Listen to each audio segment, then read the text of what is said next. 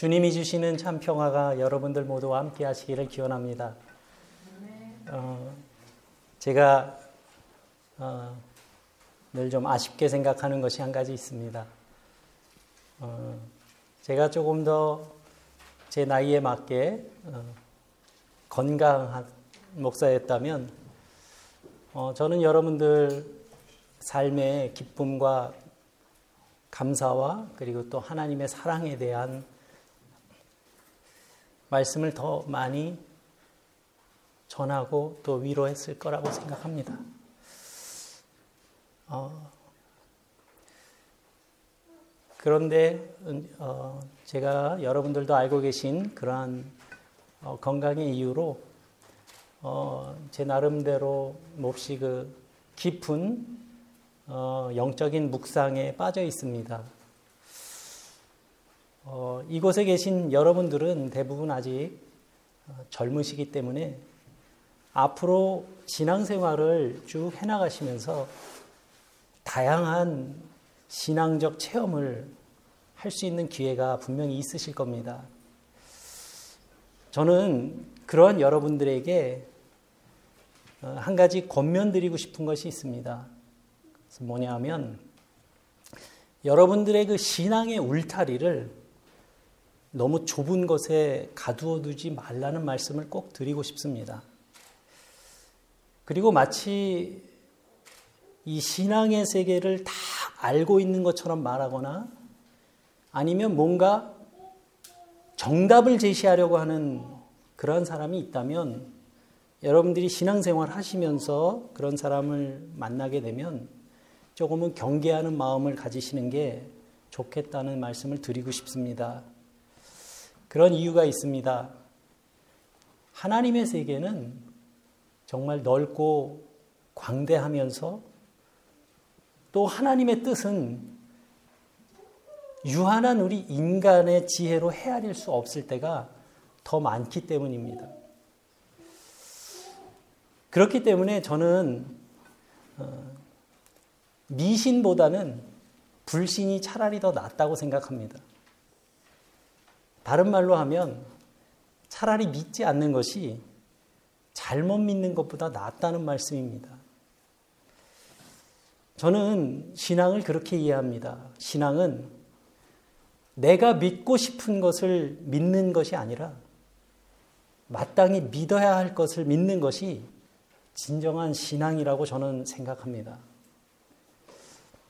믿지 않는 사람은 언젠가 하나님의 때가 되면 믿음을 얻을 수 있지만 잘못 믿는 사람은 그 길에서 돌이키기가 참 어렵기 때문입니다. 하나님을 예배하는 사람들은 하나님을 찾고 구하는 사람들입니다. 그리고 믿음의 길에서 나의 하나님을 만나고 발견하게 되기까지는 많은 인내와 수고의 시간이 필요합니다. 그거는 목회자에게도 마찬가지고 또 평신도인 여러분들에게도 마찬가지입니다. 저는 자신이 하나님을 잘 알고 있다고 장담하는 사람들을 그렇게 신뢰하지 않습니다. 이유는 하나님은 우리 인간이 이해하기에는 너무나 크신 분이에요. 어쩌면 여러분들께서는 한평생을 걸어가게 될 그 믿음의 순례길에서 이 유로룩스 교회를 통해서 만난 저를, 저를 통해 한 고독한 영혼의 순례자를 경험하고 있는 것인지도 모릅니다. 저는 목회자로서 이성적인 신앙과 감성적인 신앙을 모두 소중하게 생각하는 사람입니다. 하나님께서는 이성을 통해서 계시하신다는 것을 저는 믿고 있고 또한 감성을 통해서 자연과 이웃과의 삶 속에서 우리는 하나님을 발견하고 또 체험할 수 있다는 것을 믿는 그러한 신앙을 가진 목사입니다.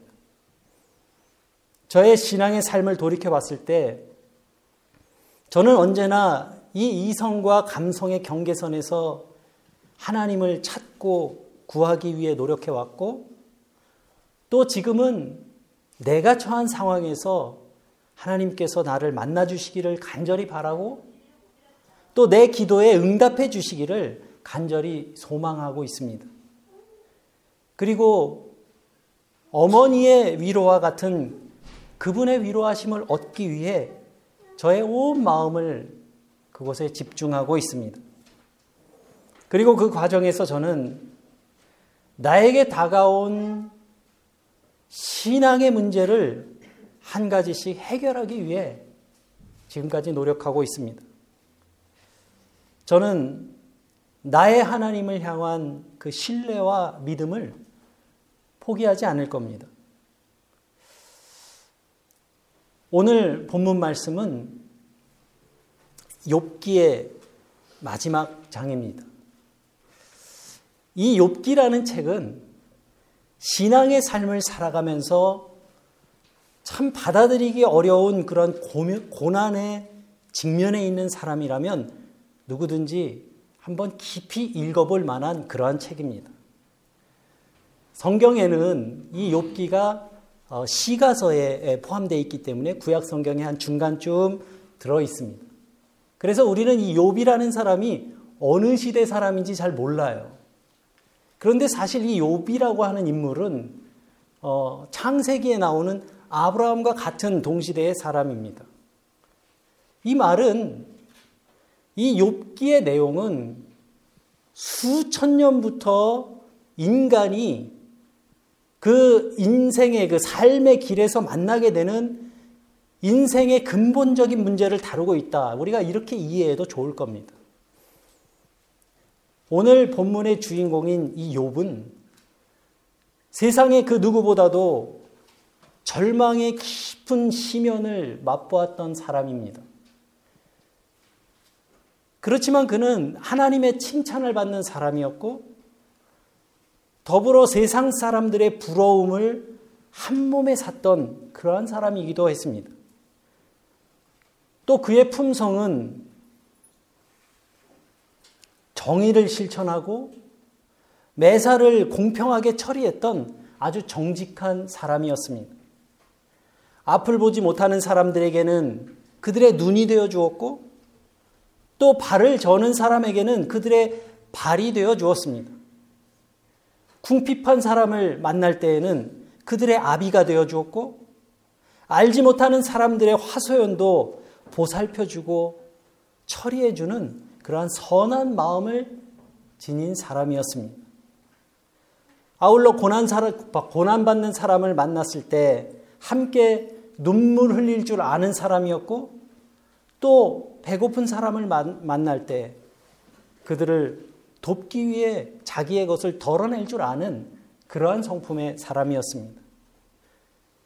욥은 이러한 성품의 사람 소유자였기 때문에 그 주변의 사람들은 이 욥의 말을 언제나 단비처럼 기다렸고 또 농부가 봄비를 기뻐하듯이 그의 말을 받아들였다고 욥기 29장에 기록하고 있습니다. 그런데 그렇게 선하고 의로운 성품의 욥이 하루아침에 세상에서 가장 불행한 사람이 되고 만 것입니다. 그 많던 재산도 모두 잃게 되었고 또 축복의 상징이요 가문의 기업이 될 만한 그런 귀한 자식들도 잃게 되었으며 동시에 사회적인 명망도 잃고 또 주변에 넘쳐나던 친구들까지 모두 잃게 되었던 것입니다.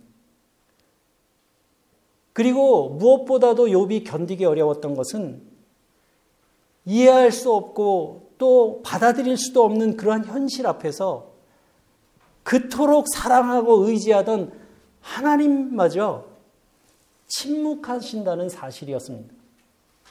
욥은 왜 나에게 이런 불행이 닥친 것일까? 왜 내가 이런 불행을 경험해야 하는가 탄식할 수밖에 없었고 그 이유를 알기 위해 부르짖었습니다. 욥의 경건한 친구들이 절망에 빠진 욥을 찾아와 한다는 말이 그가 만난 불행은 그의 숨겨진 죄 때문이라고 말하면서 그 죄에 비하면 하나님의 징계는 오히려 가볍다. 이렇게까지 말하기도 했습니다. 이러한 친구들의 말은 고난 앞에 서 있는 요백의 위로라기보다는 오히려 상처에 소금을 뿌리는 것 같은 그러한 일이었습니다. 몸과 마음이 고통을 겪고 있는 사람에게 판단과 정죄를 더한다는 것은 인간에 대한 기본적인 예의가 아닙니다. 상처 입은 사람들에게 사회적 소외감이 더해질 때 그 사람은 땅에 땅을 딛고 일어설 힘조차 잃어버리게 마련입니다. 그런데 요백에 무엇보다도 힘들었던 것은 자기 삶의 토대라고 여겼던 그 하나님께서 침묵하시는 것이었습니다.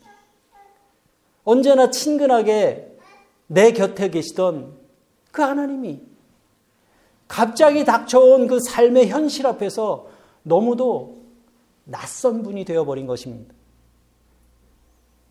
그래서 욥은 하나님 앞에 왜? 라는 질문을 던져놓고 기다립니다. 이토록 견디기 어려운 고통과 시련을 주신 그 까닭을 알고 싶은 겁니다. 욥은 이해할 수 없고 또 해석할 수도 없는 그러한 현실에 직면하게 된 사람들을 대신해서 지금 하나님께 묻고 있는 겁니다. 하나님, 하나님의 정의는 어디에 있는 것입니까? 하나님께 문제 제기를 하고 있는 것입니다. 믿음의 사람들도 인생을 살다 보면 욥과 같은 현실에 부딪힐 때가 있습니다. 하나님 왜 제게 이런 시련을 주시는 겁니까? 하나님 당신은 지금 어디에 계신 겁니까? 이러한 탄원의 기도는 개인의 문제뿐만이 아니라 불의한 세력이 득세하는 이 세상의 현실을 바라보면서 탄원하게 되는 기도가 되기도 합니다. 하나님의 정의는 어디에 있는 것입니까? 이루 말로 다 할 수 없는 고난을 겪고 있는 욥의 간절한 소망은 단 한 가지였습니다. 하나님을 만나는 겁니다. 지금 겪고 있는 이 부당한 현실에 대해 하나님께서 당신의 음성을 들려주시기를 바라는 겁니다. 깊은 절망의 심연 속을 견뎌내야 하는 그 인간의 시간을 생각해 보면 하나님의 침묵은 너무도 길고 지루한 것입니다. 요백에도 그 시간은 길고 고통스러운 시간이었습니다. 그런데 깊은 침묵 가운데 계시던 하나님께서 마침내 폭풍 가운데 그에게 찾아오셨습니다. 그런데 욥에게 들려온 하나님의 대답은 욥이 기대했던 것이 아니었습니다. 오히려 하나님께서는 그 욥을 책망하십니다. 무지한 말로 이치를 어둡게 하는 자라고 욥을 책망하십니다. 그리고 하나님께서는 이 욥을 또 다른 질문 앞에 세우셨습니다. 내가 누구이기에 무지하고 헛된 말로 내 지혜를 의심하느냐? 이것은 분명히 욥을 책망하는 하나님의 말씀입니다. 또 하나님은 대장부답게 일어서서 묻는 말에 대답하라고 하면서 욥을 욥을 다그칩니다. 내가 땅에 기초를 놓았을 때 내가 거기에 있기라도 하였느냐? 이 땅을 누가 설계하였느냐? 너는 아느냐? 누가 문을 닫아 바다를 가두었느냐? 바닷속 깊은 곳에 있는 물의 근원까지 내가 들어가 보았느냐? 죽은 자들이 들어가는 문을 들여다본 일이 있느냐?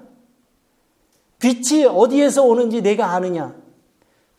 내가 북두 칠성의 벌떼를 한 대 묶을 수 있으며 오리온 성자를 묶을 띠를 풀 수 있느냐? 강물이 범람할 것이라고 알리는 그 따오기에게 나일강이 넘칠 것이라고 말해주는 이가 누구냐? 내가 굶주린 사자 새끼들의 식욕을 채워줄 수 있느냐?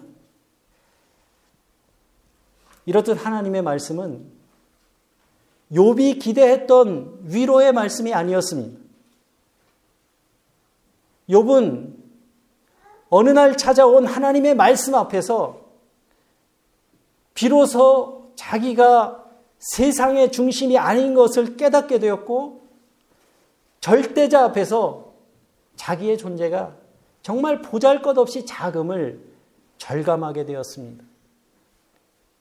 언제나 그 자리에 있는 것이 당연하다고 생각했던 그 세계가 그리고 그 세계의 조화로운 질서가 나의 노력과는 무관하게 언제나 그곳에 있었다는 사실을 처음으로 욥은 자각하게 되었던 것입니다. 왜 내가 이런 고통을 당해야 합니까? 신음소리를 내던 욥에게 하나님은 크고 넓은 하나님의 세계를 보여주시면서 너는 대체 누구냐? 이렇게 물으신 겁니다. 유한한 존재로 살아가는 인간은 때로는 아무 말도 할 수 없는 그러한 때를 만나기도 합니다. 그리고 바로 그 자리야말로 하나님의 신비와 만나는 곳인지도 모릅니다. 하나님의 말씀 앞에서 욥은 아무런 말도 할 수 없었습니다. 자신의 고통의 문제에 사로잡혀 있던 욥에게 하나님은 광대무변한 하나님의 세계를 가리켜 보이셨습니다. 그리고 그 무한한 세계 앞에서 욥이 깨닫게 된 것은 나의 자금과 나의 유한함 그것을 절실하게 깨달았던 것입니다. 욥기를 읽고 있는 우리는 이 대목에서 한 가지 의문이 듭니다. 그렇다면 이 욥기라는 책은 왜 쓰여진 것일까? 욥기가 말하려고 하는 메시지는 과연 무엇일까? 욥기는 인간의 깊은 내면의 세계, 인간이 삶의 현실에서 겪을 수 있는 모든 고난의 문제에 대해서 다루고 있습니다. 그리고 그 고통과 시련을 해석하려는 인간들의 다양한 목소리가 이 욥기 안에 담겨 있습니다. 그렇지만 욥이 욥기가 말하려고 하는 것은 단 한 가지입니다. 인간의 어떠한 지혜로도 하나님의 신비는 온전히 파악될 수 없다는 것입니다. 이러한 하나님의 다그침에 욥은 타들어가는 목소리로 대답합니다. 40장 4절 5절의 말씀입니다. 보십시오. 저는 비천한 사람입니다. 제가 무엇이라고 감히 주님께 대답할 수 있겠습니까? 손으로 제 입을 막을 뿐입니다. 내가 한번 말하여 싸운 즉, 다시는 더 대답하지 않겠습니다. 욥은 절대자 앞에서 자기 자신이 유한한 존재라는 것을 깨닫게 된 겁니다. 삶이 평안하고 순탄할 때 하나님은 그에게 사랑이 많으신 분이었고 참으로 친숙한 분이었습니다. 하지만 삶의 현실이 곤고해졌을 때 하나님은 그에게 너무나 낯선 분이 되신 겁니다. 그렇다면 하나님이 달라지신 걸까요? 그렇지 않습니다. 욥은 지금까지 미처 알지 못했던 하나님의 또 다른 면을 만나게 된 것입니다. 욥은 하나님께 자기가 겪어야 하는 고난의 이유에 대해서 묻습니다. 그런데 하나님은 욥의 질문에는 대답하지 않으시면서 인간의 한계를 자각하라고 말씀하십니다. 그렇기 때문에 성경에 나타난 하나님은 스스로를 드러내시는 분이지만 또한 스스로를 숨기시는 분이기도 합니다. 그래서 이사야 선지자도 이사야에서 45장 15절에서 이렇게 말합니다. 구원자이신 이스라엘의 하나님, 진실로 주님께서는 자신을 숨기시는 하나님이십니다. 그렇기 때문에 성숙한 믿음은 하나님에 대해서 다 알고 있는 것처럼 처신하는 것이 아니라 우리가 하나님에 대해 아는 것이 너무도 작다는 것을 스스로 인정하는 것입니다. 그리고 내 의지와 뜻대로 하나님을 조정하려는 것이 아니라 하나님의 뜻을 삶의 자리에서 받아들이는 것입니다. 그리고 이것은 예수 그리스도의 십자가의 길이기도 합니다. 오늘 우리는 우리가 그 길을 걷고 있는지 생각해 보아야 합니다. 욥기는 우리에게 하나님의 세계를 바라보는 방식을 제시하고 있습니다. 그것은 우리가 만나는 이 자연과 세상을 경이로움의 눈으로 바라보는 것입니다. 이 세상을 신비로움과 호기심의 눈으로 바라보는 아이들처럼 경이로운 눈을 가지고 놀라고 감탄하고 또 기뻐하는 능력을 우리 안에서 회복하는 것입니다. 사람이 살기 위해서 자연과학자의 눈으로 세상을 보고 이해하는 것은 우리가 피할 수 없는 일일 겁니다. 하지만 사람의 영혼이 살기 위해서는 경이로움의 마음을 가지고 세상을 만날 수 있어야 합니다. 이것은 이성과 감성의 조화로움이기도 합니다. 어쩌면 우리는 이러한 경이로움을 잃어버린 그런 시대를 살고 있습니다. 경이로움을 잃어버렸다고 하는 것은 하늘을 우리의 마음속에서 잃어버렸다는 말이기도 합니다. 그리고 그러한 경이로움이라고 하는 것은 아무것도 당연한 것으로 여기지 않는 그러한 마음이기도 합니다. 사랑하는 교우 여러분, 만약 삶이 힘겹게 느껴질 때 가끔은 한적한 곳을 찾아가서 조용히 머무는 시간을 한번 가져보시기 바랍니다. 홀로인 것 같아서 외롭고 또 삶의 이유를 찾을 길이 없어서 낙심하게 될 때, 그러한 시간이 만약에 여러분들에게 찾아온다면 내 주변에 있는 것들에 마음을 집중해 보시기 바랍니다. 우리가 이 세상에서 누리며 살고 있는 것, 그 어떤 것도 당연한 것은 없습니다. 우리는 은총으로 충만한 하나님의 세계에서 살아가는 존재들입니다. 욥은 이 하나님의 세계 앞에서 더 이상 말할 수 없었지만 바로, 바로 그 자리에서 진정으로 하나님을 만날 수 있었던 것입니다. 오늘 본문의 말씀은 바로 그러한 욥의 회개의 고백이요 또 진실한 기도가 됩니다. 42장 3절과 5절의 말씀입니다. 무지한 말로 이치를 가리는 사람이 누구입니까? 나는 깨닫지도 못한 일을 말하였고 스스로 알 수도 없고 헤아리기도 어려운 일을 말했습니다. 내가 죽게 대하여 귀로 듣기만 하였사오나 이제는 눈으로 주님을 배웁니다. 욥기를 마감하는 이 욥의 기도는 참으로 놀라운 고백이 아닐 수 없습니다. 인간의 말이 그친 그 자리에서 비로소 하나님의 임재와 현존을 경험하게 되었다는 뜻이기 때문입니다. 누구든지 바쁜 발걸음을 잠시 멈추고 영혼의 눈으로 세상을 바라본다면 하나님의 은총이 우리의 삶의 주변을 둘러싸고 있다는 사실을 곧 깨닫게 될 겁니다. 욥기는 이러한 믿음으로 고난의 현실을 이겨낸 그 욥을 하나님께서 회복시켜 주셨다. 그리고 복을 내려 주셨다는 말씀으로 욥기를 마감합니다. 이러한 회복과 소망의 말씀이 믿음의 삶을 살아가는 저와 여러분들에게 언제나 복된 말씀이 되시기를 주님의 이름으로 간절히 기원합니다. 아멘.